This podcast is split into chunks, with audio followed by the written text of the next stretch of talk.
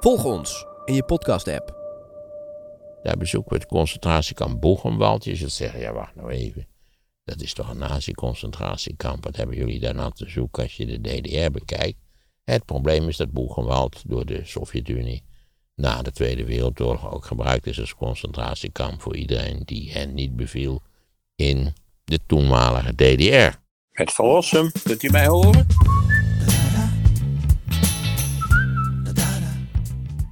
Jouw Duitslandreis. eh, Ja, want ik ben een week afwezig. Ik vertrek eh, aanstaande maandag vertrek ik naar eh, Duitsland. Nou, naar Duitsland, dat is nou heel wat ruim geformuleerd, naar het voormalige Oost-Duitsland. Sterker nog, ik heb even opgeschreven waar we allemaal heen gaan gewoon. Omdat als mensen zeggen van die reizen vinden wij nogal duur, maar we willen het zelf misschien eens nareizen. Is dit een heel nuttig lijstje Ja. van reisdoelen die we hebben. en je gaat met de bus, hè? Ja, we gaan met een bus. Godzijdank gaan we met een bus. Ja, busreizen, dat is wat intellectuelen maar niks vinden. Want ja, dat zijn busreizen, dat zijn half dementerende dames die in Düsseldorf goedkope matrassen gaan kopen. Maar busreizen zijn gewoon ongelooflijk praktisch. Een stuk goedkoper vaak dan treinreizen. En je hoeft niet te vliegen. En als je in dit jaar bijvoorbeeld, zoals ik, twee keer op Schiphol ben geweest, dan weet je één ding zeker. Je wil niet meer vliegen als het enigszins onmogelijk is. Of als het enigszins mogelijk is om dat te vermijden. Ja. Ach, ik heb ook deze organisatie. En daar gaan we ook mee naar Wenen, volgend jaar voorjaar. Ja. En, de- en het gezelschap vliegt, want dat is natuurlijk idioot genoeg goedkoper dan welke andere Ja. transportmogelijkheid ook. Maar ik ga met de trein, Dat heb je verteld, ja. juist. Nog even over Zeg het nog Schiphol. maar nog een keer met de trein. Probeert u ook wat meer met de trein te gaan. Ja. Het is jammer dat het zo abominabel georganiseerd is, die trein. Ja. Maar er zijn toch de laatste tijd juist een aantal directe treinverbindingen gecreëerd. Met een eh, aantal eh, grote steden in Europa. Ja. Nog één dingetje over de eh, Schiphol. Ik hoorde dat die ellende, want er was ook een meneer die had een boze brief geschreven. Ja, hoe kunnen jullie nou een hele aflevering boos over Schiphol praten? Hè, zo, zo erg kan het toch niet zijn? Maar dan hoorde ik van de week dat daar een lobby achter zit. Schiphol moet natuurlijk minder gaan vliegen vanwege het klimaat. En al deze ellende zou daarmee te maken hebben. Volgens mij meneer Van Toei, die heeft dat ergens gezegd. Het is georganiseerd. Ja, dat Schiphol zegt van ja, wij moeten wel minder vliegen door het klimaat. En eh, als, want die zei die man, als Schiphol dit wil oplossen, kunnen ze dit oplossen. Het is een van de meest geavanceerde luchthavens ter wereld. Zij kunnen die mensen Ik echt wel geloof het graag. Maar dat is, eh, de- hij zegt hier iets heel interessants. Namelijk, als onze regering echt het probleem van Groningen op wil lossen, dan kunnen ze het oplossen. Alleen het interessante is dat iedereen van alles kan, maar het niet doet. En dat geldt voor Schiphol ook. Dit lijkt mij toch wel een beetje in de orde van de paranoia te zitten. Oké, samensweringstheorieën. Eh, wa- waarom zou Schiphol zelf niet kunnen besluiten om die vijf, wat was het, 500.000 vliegbewegingen te reduceren tot 400.000? Dat moet toch kunnen? Er is gewoon wel bewust gestuurd op, het, op de eindeloze groei van vliegbewegingen. Er hadden al altijd weer een nieuw smoesje waarom er weer wat bij komt, toch? ja. Stille motoren, alleen nog maar zweefvliegtuigen. Nou ja, eh, dat je ook denkt, ja wacht nou eens even, dus dit, ik, vind dit, eh, ik vind het niet een waarschijnlijk scenario eerlijk gezegd. Oké. Laten we de agenda erbij pakken. Ja, laten we eens even kijken. Wij eh, beginnen dus met de bus, die vertrekt van, het, eh, van een plein hier in Utrecht, in, in de buurt van het station. En wij rijden dan eerst naar de grensovergang Helmstedt. Die voor alle ouderen wel meteen een belletje zal doen rinkelen. Waar ga je de grens over? Waar is dat dan? Enschede? Ja, nee, daar, daar, daar- die, daar merk je niks van. Oh. Hè? Nee, we gaan. Er, is nog, er was vroeger, tot 1989, was er een immense grensovergang bij Helmstedt. Daar ging je namelijk van West-Duitsland naar Oost-Duitsland. En omdat Oost-Duitsland een, een afschuwelijk politiestaatje was, werd je daar enorm gecontroleerd. Dat is een enorm complex. Dat is er nog steeds. Ja, er gebeurt nu niks meer. Het is buiten, het is buiten werking gesteld. Maar het is leuk om te zien hoe, hoe enorm omvangrijk dat eigenlijk was. Hè? Als je naar Oost-Duitsland wilde. Je weet dat het probleem van eh, Oost-Duitsland was in grote trekken dat het vliegverkeer met met name Berlijn, de rest stelt niet zoveel voor natuurlijk, dat was prima geregeld door de geallieerden Vandaar de luchtbrug van 1948 natuurlijk. Ja. Maar het verkeer over de weg en over water was helemaal niet goed geregeld. En dat was voor de Oost-Duitse regering en de Russen altijd een hele fijne gelegenheid om te pesten en te treiteren en de boel op te houden. En, nou ja, om een, gigantische uh, waar je eindeloos moest wachten. En als je ooit te maken hebt gekregen met die, met die Oost-Duits, met die Oost-Europese regimes, vernedering. De, kern van die systeem is dat je vernederd wordt, dat je altijd moet wachten, dat je altijd toegeschreeuwd wordt. Het is eigenlijk een soort permanente groentijd georganiseerd door de overheid. Zo zou je het misschien moeten beschrijven. Nou, eerst gaan we dus naar Helmstedt. En dan kun je zien, daar keken ze onder je auto. En nou je was daar in principe altijd verdacht. Vaak misschien terecht, maar je was in principe altijd verdacht. Het was veel makkelijker om te vliegen naar Berlijn natuurlijk. Al kwam je dan op dat ongelukkige tegel aan. En ik ben op die nieuwe luchthaven ben ik nog niet geweest. Of die beter is, dat weet ik niet. Is die wel open inmiddels? Dat dacht ik wel, ja. Oh, hij is wel open. Hij is eindelijk open gegaan. Ja, en natuurlijk als je met de trein gaat, kom je op dat prachtige station aan. Ja. Dat is een meester, meesterstuk is dat. Het mooiste nieuwe station dat ik ooit gezien heb. Uh, maar met de bus is het nog veel simpeler natuurlijk. En bussen zijn relatief goedkoop. Een bus heeft een dagprijs waar je denkt, nou, pop er 50 mensen in. Dat doen wij overigens niet.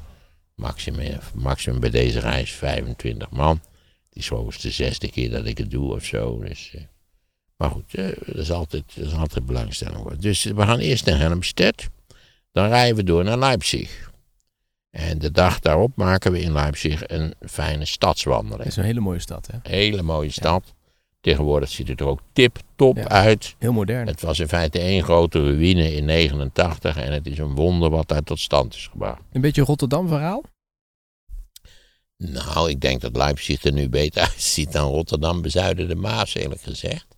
Omdat het natuurlijk ook tegenwoordig eh, economisch een hele vitale stad is. Ze hebben allerlei moderne industrie naartoe gehaald. Eh, het is wel interessant, bij Leipzig is het zo dat in 89 dus, bij de val van de muur, zou ik maar zeggen, had Leipzig, dacht ik, zo'n 500.000 inwoners. Eh, toen zijn er meteen 100.000 vertrokken naar het westen, want het wordt hier toch niks meer. Leipzig was in feite een ruïne. Er, er was wel natuurlijk gebombardeerd, er was wel iets hersteld, maar niet, niet. En vervolgens heeft Leipzig een soort van nou ja, dat is een, phoenix uit de as herrezen. De stad is fantastisch opgeknapt. Uh, en bovendien is, is het, of het nu ook nog zo is, maar het was enige tijd de snelst groeiende stad van Duitsland, van heel Duitsland. Want ondertussen heeft Leipzig dus 100.000 mensen kwijtgeraakt in de jaren na 89. En ondertussen heeft het weer 600.000 inwoners. Symbool is dat ze ook een hele succesvolle voetbalploeg hebben. En een fabriek van Porsche en nou, van alles en nog wat in ieder geval. Want dat is natuurlijk, wij hebben eigenlijk, uh, zeker ook toen, toen de wende weer herdacht werd, hè, 30, uh, 30 jaar later, 2019, 2019, was het nieuws over Oost-Duitsland ook heel pessimistisch. En ook vanwege die AFD natuurlijk, dat begrijp ik wel. Maar bij, bij, de, bij het voormalige Oost-Duitsland moet je altijd denken, er zijn twee aspecten aan. Namelijk het platteland volledig leeggelopen is in allerlei opzichten inderdaad, zijn dat de verliezers.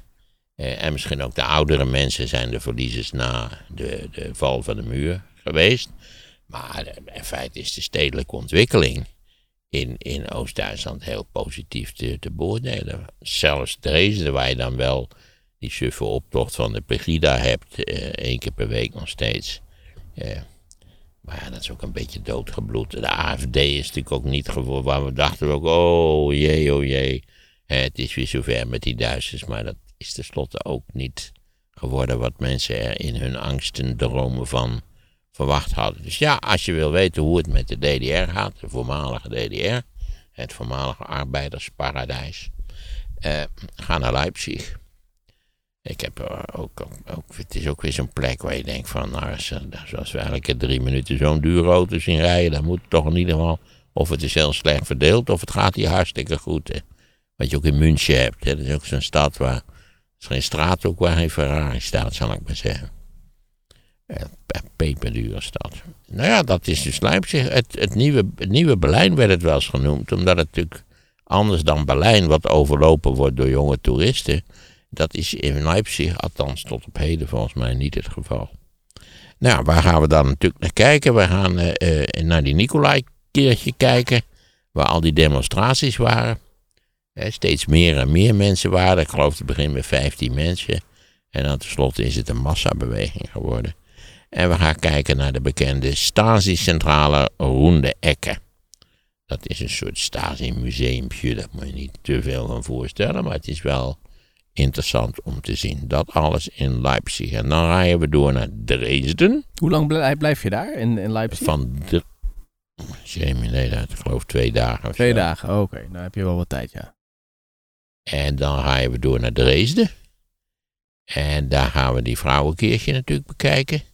Hoewel het de vorige keer daar heel erg druk was. Dus dan druk ik mij vaak als het heel erg druk is. Ik heb zo'n ontzettende hekel aan aan de rij staan. Dat is een andere hele wonderlijke zaak eigenlijk. Dat we zo schathemelrijk zijn geworden. Ik kom er nog maar even weer op terug. En dat je overal en altijd in de rij staat. Want je staat ook op de telefoon in de rij. Hè? En we doen al ons best om u zo spoedig mogelijk van dienst te zijn. U bent de tweede in de wachtrij. Nou, ik weet niet wie dan, wie dan de eerste is en, en wie er aan de lijn is. Maar dat moeten wel mensen zijn die in staat zijn om urenlang te hoeren over niks kennelijk. Je moet altijd en overal moet je wachten. Hè? Om toegang te krijgen tot het hoofdkantoor van een Rabobank. Waar je notabene een filmreportage komt maken, nietwaar. Je zit een meneer die, die gaat kijken of je, of je wel degene bent die op je identiteitsbewijs staat. Wat had hij eigenlijk verwacht? Dat Sinterklaas was of zo. nou. Even één vraagje tussendoor, dat heeft hier niks mee te maken. Stel dat jij nou in zo'n helpdesk van zo'n telefooncentrale zat en je moest de mensen te woord staan. Hoe zou je dat dan doen? Niet, want dat is nu ook, het zijn allemaal automaten. Want dus dat hele gedoe met van er zijn er 16 wachtende voor je, dat is een auto. Dat is een auto. Ja, dat snap ik, maar dan krijg je iemand aan de lijn. Stel dat jij die persoon zou zijn. Ten eerste ben ik wel blij dat ik dat niet hoef te zijn. Ik, ik, vaak ben je zo ongelooflijk woedend dat je toch begint te schelden. En, en, maar altijd is er een punt waarop ik denk: ach jee, deze arme jonge vrouw kan niet helpen dat, haar, dat zij werkt voor een organisatie die een misdadig karakter heeft. Want dat hebben al die organisaties, want al die dingen. We hebben het erover gehad. Het bestond vroeger helemaal niet. Ik kon vroeger, ja, ik, ik geef toe, niemand zal het geloven. Vroeger belde je de bank en dan kreeg je een doodgewone mevrouw aan de lijn. En die wist wie je was. En die, die was graag bereid om haar medewerking aan van alles en nog wat te geven. En dat is niet meer. Je krijgt nooit de bank aan de lijn. Ja, je krijgt een callcenter. Hè? Waar ik best nog wel eens wat, wat korte sketches uit, wil opvoeren. Van, hè? van ah, verschrikkelijk werkelijk. En, ook, ook, en dan lees je dus dat, hè, dit is dan, je hebt zo'n bank gebeld, het, is een, is verschrikkelijk, je bent er een halve middag mee bezig geweest, je bent psychisch ziek geworden. Hè, of je hebt de help, helpdesk van de KPN, dat is ook, ik weet niet wie die, wie die bemant, maar dat, dat, dat zijn ook sadisten tot de laat. Nou ja, nogmaals, die lui zelf kunnen het niet helpen. Eh, ja, en wat, wat moet je er nou aan doen? Eh? jij bent de klant, dat is het gekke. Jij bent de klant. Maar het, het, het, het lijkt soms wel of, of de wereld, of de nieuwe wereld eigenlijk speciaal georganiseerd om zo, is om zo klantonvriendelijk mogelijk te zijn. behalve als er nog geld van ja, je hopen te verdienen natuurlijk. Want dan is, het vaak, dan is het vaak anders. Maar zodra je ergens over klaagt of iets wil doen, nou ja, ga ze maar door. En dat is voor vrijwel alle instanties is dat zo. Ook als ik, de, het is nou dat we hier wonen, maar ik kan, als ik de huisartsenpraktijk wil, eh, daar iets mee wil doen, dan kan ik beter lopen er naartoe dan dat ik bel. En dan als je er naartoe loopt, dan zitten er doodnormale mensen die, die bereid zijn om je de woord te staan. Maar als je belt, dan heb je al meteen dat systeem van. Hè, ja, je kunt natuurlijk de boel oplichten. Want bijna altijd bij apotheken, idem dito trouwens, is het altijd zo van dat als je zelf apotheker bent, dan hoef je alleen op de 1 te drukken en dan krijg je meteen iemand aan de lijn die, die er verstand van heeft. Nou, heb ik vier maanden heb ik farmacie gestudeerd, dus ik denk wel eens, ik druk gewoon op één. Heeft u, een, eh, heeft u iets ernstigs, slagadelijke bloeding? De verleiding is groot om, om jezelf tot een oplichter te maken. Hè? Ik heb toch al een lichte neiging tot oplichterij. Dat is ook de reden dat stuk vroeger, waar die man, waar verdient die man zijn geld eigenlijk mee? Hè? Dat zouden we wel eens willen weten. Goed, we zijn nu in Dresden, de vrouwenkiertje, de, daar moet je ook weer ergens naar reist. Eh, ook zoiets. Toen ik daar voor het eerst kwam, toen die, en, en de vrouwenkiertje was vroeger een ruïne. En die is met, met, met crowdfunding is die eh, herbouwd. Prachtig. Het is namelijk een, een barokke protestantse kerk, wat op zichzelf een vrij unieke combinatie is. Mocht u in Dresden zijn of daar naartoe gaan, bezoek de vrouw een keertje. Ik ben bang dat het erg druk is, maar bezoek. De, wat ook leuk is in Dresden is het museum Die Welt der DDR. Kunt u ook gaan wij ook bezoeken. Dan gaan we naar Zwickau. En wat is er in Zwickau? Ja, ik denk dat de meeste mensen eigenlijk Zwickau, dat kunnen ze niet direct thuis brengen, maar vroeger had je auto's die zo heten. En in Zwickau werd, is, werd lang geleden Trabant geproduceerd.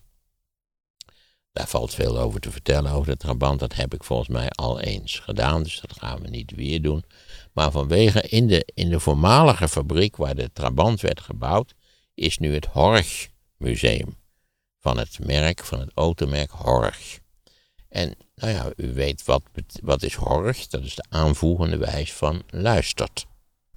En nou ja, welke andere auto heeft ook dat woord als, als naam van de auto? Audi. Wat betekent Audi? Luistert, luister. Hoe zit dit in elkaar, dit interessante feit? Dat de stichter van het, van het Horch-bedrijf, een ingenieur, een auto-ingenieur, die is door faillissement is die op een goed moment zijn bedrijf kwijtgeraakt. Toen is hij weer een nieuw bedrijf begonnen, maar dat kon hij geen Horch noemen. Dus dat heeft hij Audi genoemd. Weer hetzelfde, luister. Nou ja, en u weet, je weet, Audi, Audi is een enorm succes geworden, tenslotte. Het is een prachtig automuseum. Ik heb zelden zulke fantastisch opgepoetste auto's gezien als in het Horch Museum in Zwickau. Ik kan dat warm aanbevelen. Ze hebben ook twee of drie zelfs van die Auto Union raceauto's van de jaren 30. Echt fantastische dingen. Ook heel aardig belicht en zo. Je wordt ook geïnformeerd over hoe die trabanten werden gebouwd. Er is een filmpje gedraaid en zo. Ik kan het warm aanbevelen. Dat is Zwickau. Uh, daar werden ook die. Ze, hebben altijd. Die, die Oost-Duitse autoproductie. Die gebruikten allemaal eigenlijk hetzelfde wonderbaar kleine tweetakmotortje. Eh, om alles aan te drijven. Maar goed, dat, staan daar ook eigenlijk vrij blits uitziende sportauto's die dan bij, nadere studie blijken die een, een tweetakmotortje van 750 cc te hebben. Dus dat, dat, gaat niet hard met het, met het sporten. Nou zie je ook aan dat sportauto's moeten er gewoon uitzien als sportauto's. Of ze ook echt hard kunnen rijden, dat is natuurlijk weer een hele iets anders. Dan, waar gaan we dan naartoe eh, als we in Zwickau geweest zijn, naar Erfurt. En in de buurt van Erfurt bezoeken wij het Barbarossa-monument. Dat was een jaar of twee geleden voor mij een nieuwtje. Dat is wel vrij spectaculair. Ik kan dat, eh, als u ook weer bent u in de buurt, ga even kijken. Het, was, het is ooit gebouwd in feite als symbool van de nieuwe Duitse eenheid in de late 19e eeuw. Maar het is toch, ja, dat is dan toch weer jammer dat wij een podcast maken, want anders konden we een plaatje laten zien van dat monument. Ga kijken. En we gaan ook een linkje kijken. kunnen we in de beschrijving zetten. Oh, ja, precies. Doe dat, doe, als dat kan, laten we dat dan maar doen.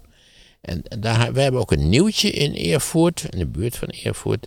Namelijk dat reuzenschilderij, de Bouwenslacht, het Bouwenslacht-panorama. Het gaat over boerenoorlogen in de, uh, wat is het, ja, 16e eeuw schat ik, ja, 16e eeuw. Uh, daar ben ik nooit eerder geweest, dus dat is een nieuwtje. Dus ja, godzijdank is er ook een nieuwtje voor mij bij.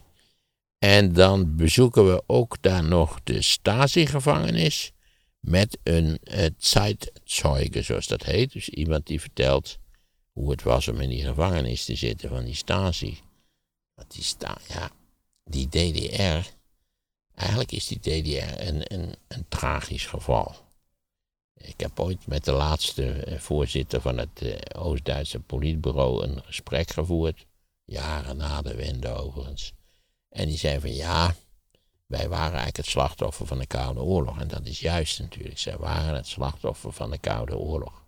Want, niet waar, de DDR was niks anders dan de Sovjet-bezettingszone in Duitsland.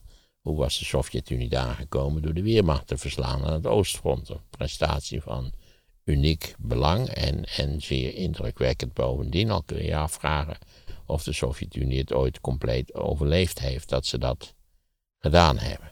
Eh, maar omdat natuurlijk zij een bezet land waren en weliswaar West-Duitsland ook was bezet, maar door de Engelsen en de Amerikanen en bovendien geholpen werd door de Amerikanen en bovendien zich na de Tweede Wereldoorlog ongekend voorspoedig ontwikkelde. Denk aan het uh, Wirtschaftswunder, zoals dat in die tijd werd genoemd.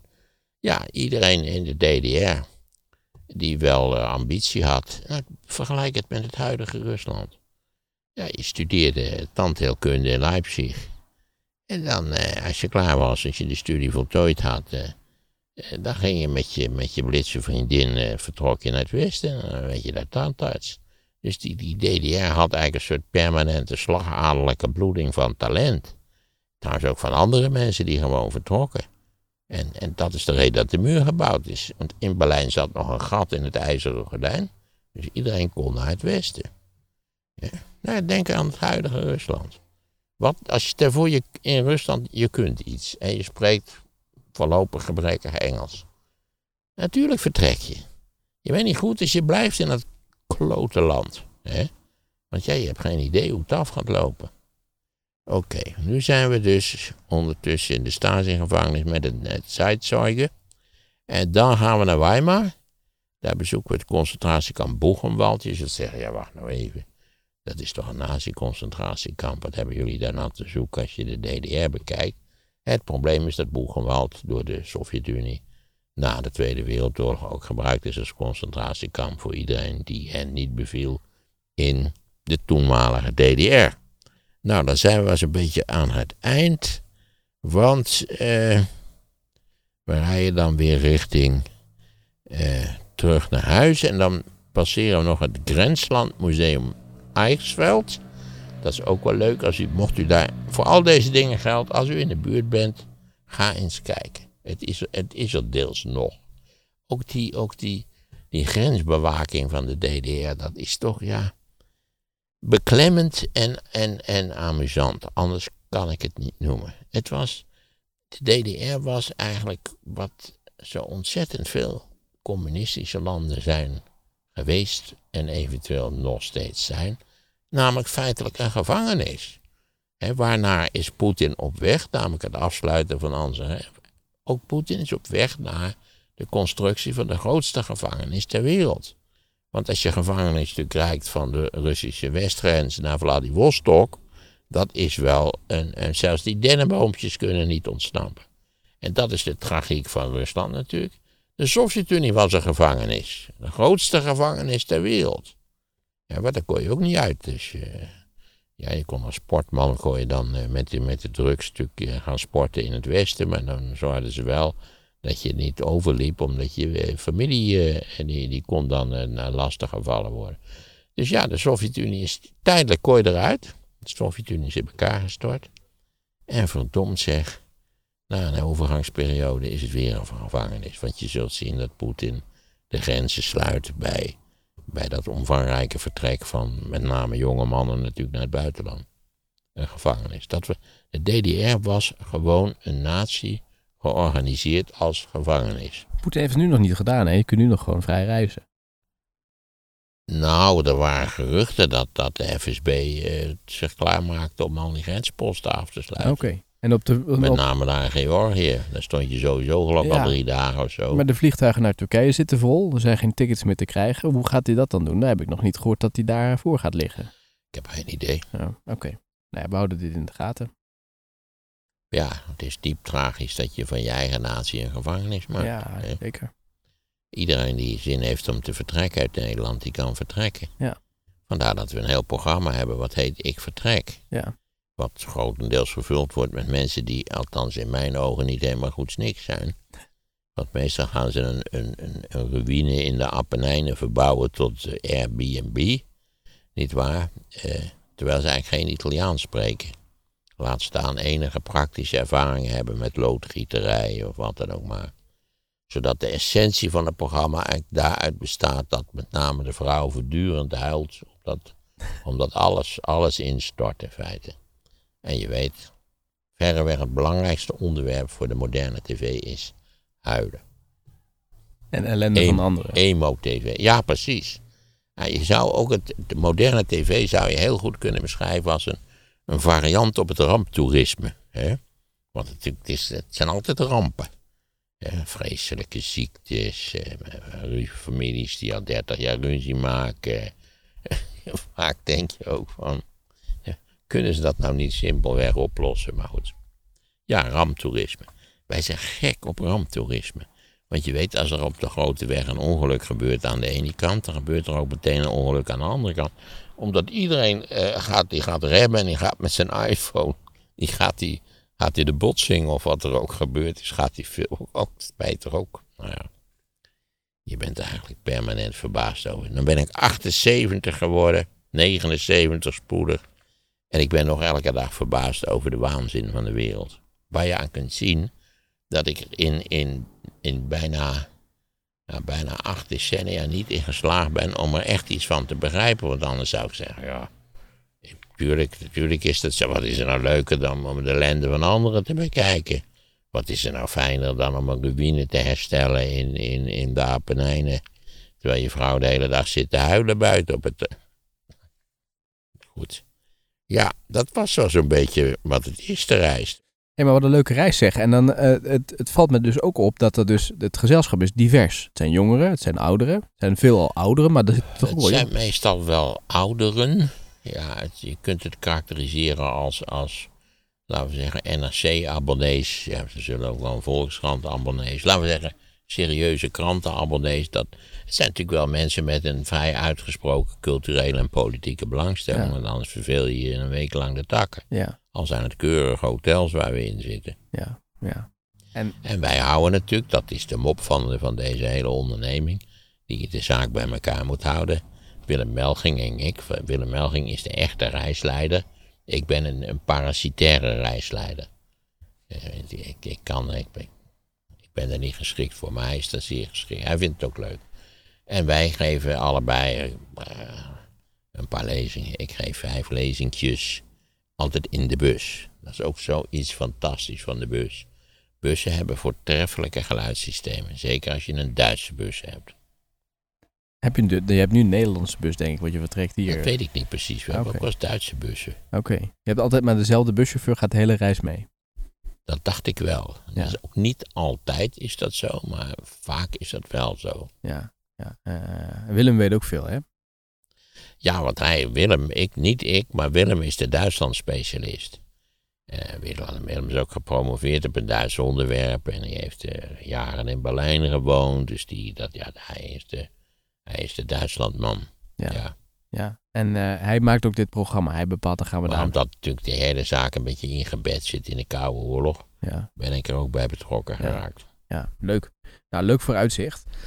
ik zal nog eens even wat vragen erbij halen. Overigens, ja, ik heb dit boek dus gekregen van, van iemand. Bertie en de Wonderjaren, kroonprins en de uitvinders van de moderne wereld. Ja, Edward VII, ja, ik, zoals gezegd, ik uh, zie het voor het eerst. Mike Hoogveld, die uh, heeft het geschreven. Dus, uh, of ik er ook aan toe kom, dat durf ik niet met zekerheid nee. te beweren. U hoeft niet allemaal boeken nu op te sturen, hè, want je leest ze niet doorgaans. Nou ja, ik verzamel enorme stapels, maar ik weet niet precies wat mensen denken over mijn tijdsbesteding of ik heb een vrij normale nachtrust nodig. En ik wil ook wel een wandelingetje maken. En ja. Daar gaan ze me door. En, dan, en, en je hebt je eigen programma natuurlijk. Te, je moet zelf wat lezen. Ja, nou moet ik wel zeggen, ik was ik van de week bij een congres over het Nationale Groeifonds.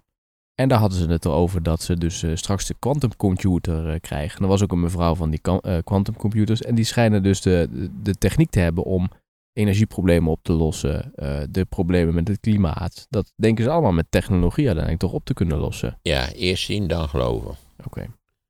600 Net miljoen hebben ze krijgen Artificial intelligence, daar horen we ook de gadrothanten. Zijn er terreinen waar dat heel nuttig werkt, maar eh, die dingen worden altijd overdreven. Oké, Het, het zit allemaal toch in het genre vliegende auto. ja. Maar daar is toch door dat groeifonds heel veel geld tegenaan gegooid. Ja, aan die quantumcomputer wordt natuurlijk al heel lang gewerkt. Dan lees je steeds in de krant dat ze nu, nu een kleine vordering gemaakt hebben, waardoor het er iets beter uitziet. Maar daadwerkelijk eh, is er nog niet veel aan de hand. Nee. Volgens mij hebben we trouwens hele behoorlijke computers die, eh, die een groot deel van de problemen de prima door kunnen rekenen. Ja. Willem van Antwerpen, die zegt, eh, ik heb een algemene vraag. Bestaat er ook linkspopulisme? Of is dat Ja, uitsluitend... zeker bestaat er linkspopulisme. Zeker. Populisme, dat, dat kan alle varianten hebben. Eh, pop- je hebt rechtspopulisme, daar hebben we nu betrekkelijk veel last van. Maar we hebben ook linkspopulisme. D66 is een klassiek voorbeeld van een linkspopulistische partij. Want populisme is eigenlijk in de kern het idee dat in een, in een normale ouderwetse parlementaire democratie eigenlijk de kiezer onvoldoende aan het woord komt en onvoldoende invloed kan uitoefenen op het te voeren beleid. En het populisme zegt, het woord zegt het al, het gaat om het volk. Het volk moet meer greep krijgen op het beleid. En daarom heeft ook het populisme, links of rechts, ook altijd voorstellen om referenda te houden, de minister-president te kiezen, districtenstelsels, eh, omdat je dan je, je leert kennen aan andere sprookjes. Dat, dat zie je in feite over het hele populistische spectrum. Maar dus de kern van het, van het populistische idee is dat de burger te weinig te vertellen heeft over het, het besluitvormingsproces. Daar valt in principe, naar mijn idee, heel weinig aan te doen. Eh, en, en ja, heeft de gemiddelde burger veel greep op het besluitvormingsproces? Nou, nee, eigenlijk niet. Dus je bent een beetje, wel een beetje afhankelijk van stemmingen onder de kiezers. Ook ik, dat blijft mijn vaste overtuiging dat als de democratie ten onder gaat in de komende decennia. En je hebt mensen die zeggen dat dat gaat gebeuren. Ik moet het eerst zien, maar goed. Bovendien zal ik er grotendeels niet bij zijn, natuurlijk. Maar goed. Ehm, dan eh, zijn dat de kiezers die eigenlijk niet precies begrijpen waar ze het best op stemmen kunnen. Mhm. Waar hun werkelijke belangen ligt. Ja.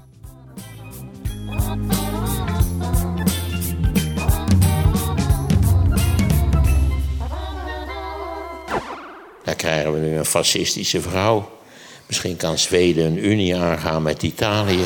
De live podcast over Europa kun je vanaf nu terugluisteren. Wat een verschrikkelijke gedachte toch.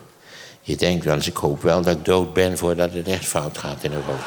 Het linkje vind je in de beschrijving bij deze podcast. Nou, dat lijkt mij wel een hoopvolle afsluiting.